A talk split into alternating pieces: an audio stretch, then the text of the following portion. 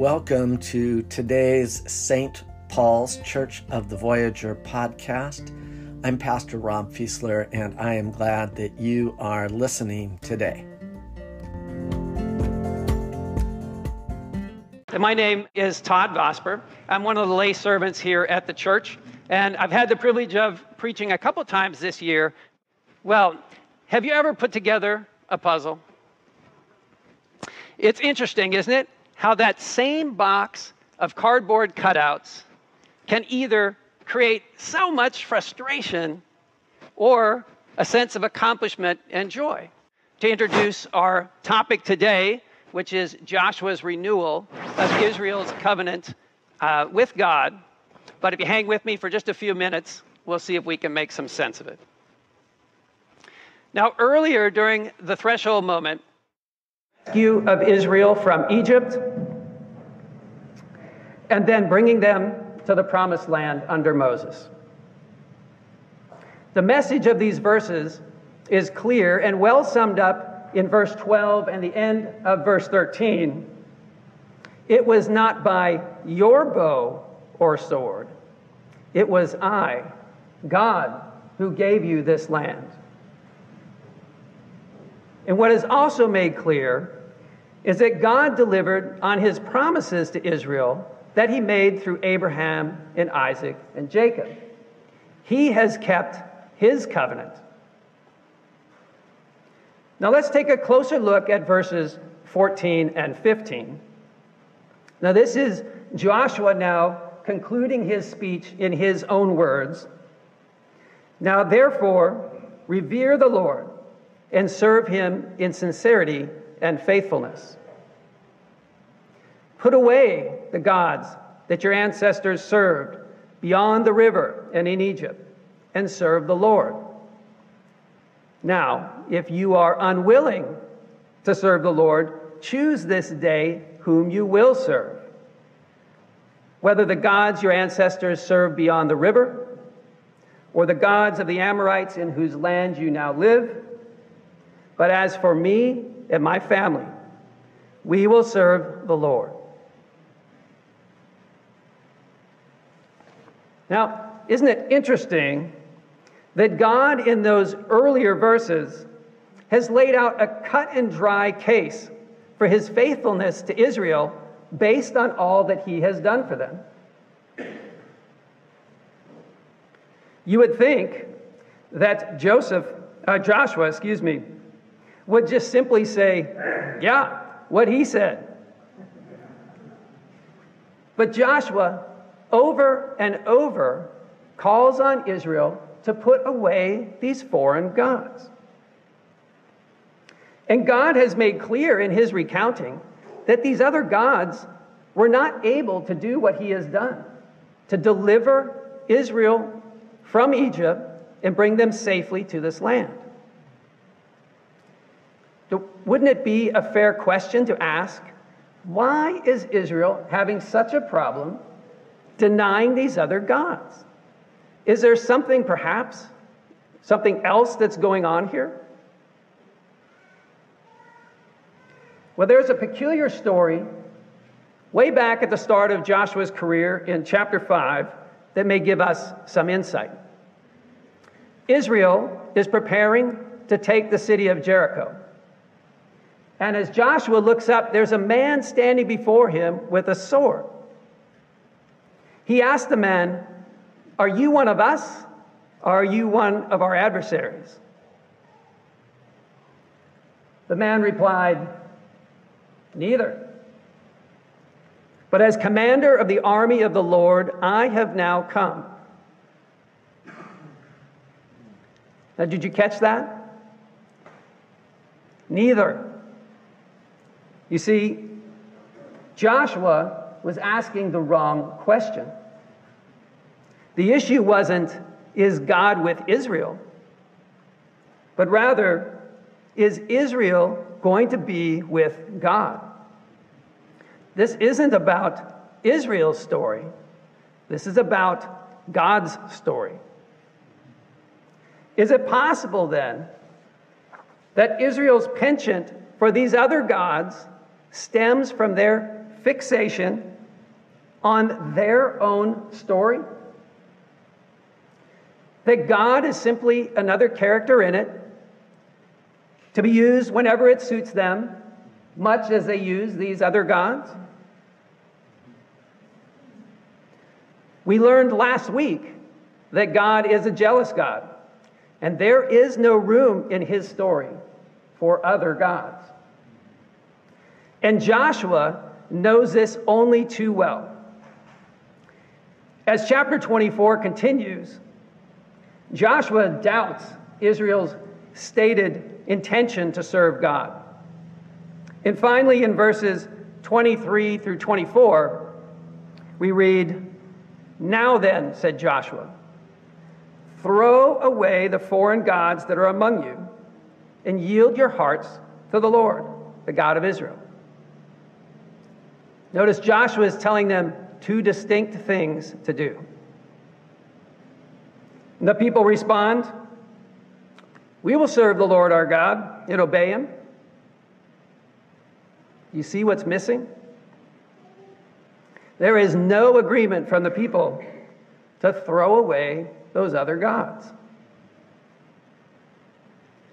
At the foot of Mount Sinai, God told Israel they were to be a priestly kingdom and a holy nation. But they can't be his people if they can't faithfully serve him alone.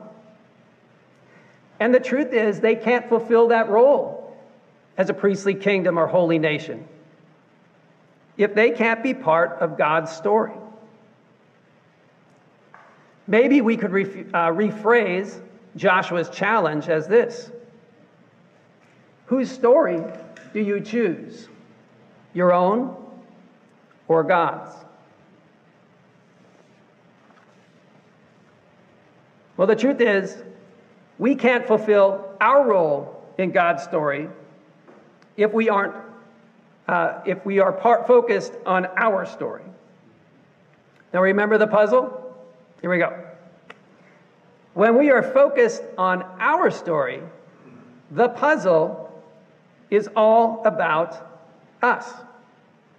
And God is reduced to just one piece. And whether by apathy or inattention or outright, outright neglect, it's all too easy to lose track of that piece perhaps never to be found again. Or we might spend so much time trying to fit other pieces into that God shaped hole success, wealth, prestige that we never get around to trying the piece that actually fits. In any case, our puzzle, the puzzle all about us, will be one piece short, frustrating, incomplete, and unfulfilled. Now, on the other hand, if we are part of God's story, we will be only one piece, but we will be one complete piece that fits perfectly into this incredibly beautiful picture that is the kingdom of God. And as each one of us finds our place, that picture grows and more of the kingdom is revealed. Now, before we finish today, let's take a moment and think about what we've done this morning. We all participated in a covenant today, didn't we? It's called the baptismal covenant. And it wasn't only Harper's parents who made promises to God, but all of us. And we made promises to their family as well. That we would surround them with love and forgiveness so they might grow in their trust in God and be found faithful in their service to others. To become true disciples who walk in God's ways. My friends, what we promised to do was to help Harper choose God's story. Well, how do we do that? by living out that choice in our own individual and corporate lives as her example. When we come together to worship as a family, despite all of our differences, we show her that choosing God's story isn't about being right, but about being accepted into a forgiving family of forgiven sinners. When she sees us out in town respond with grace to that angry driver, even though we had the right of way, she sees that choosing God's story sometimes requires the humility to show love and seek peace rather than vindication. And when we step out of our comfort zone to serve those less fortunate, maybe at a place like Ladle Fellowship, or she sees us forego the newest iPhone so that instead we can give to those with less. She sees that choosing God's story often comes with a cost. But after watching us, hopefully, she will also choose God's story and find her fit in it. And the picture will grow, and a little more of the kingdom will be revealed through Harper's life of faith.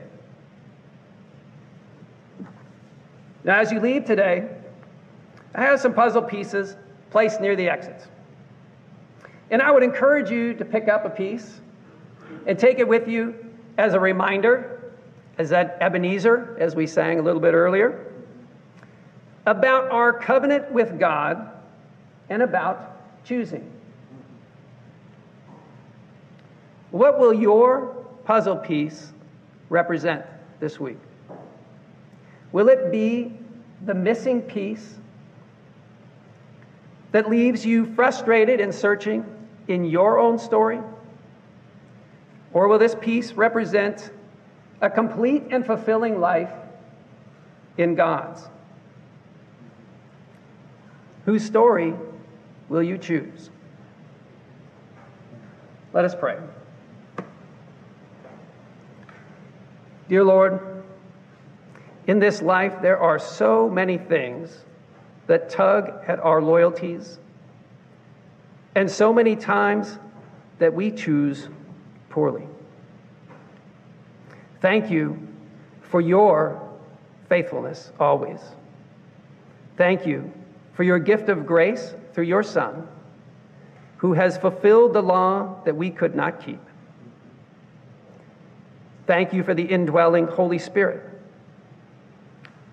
who is the only one who could change our hearts that otherwise would incline to chase after calves of gold.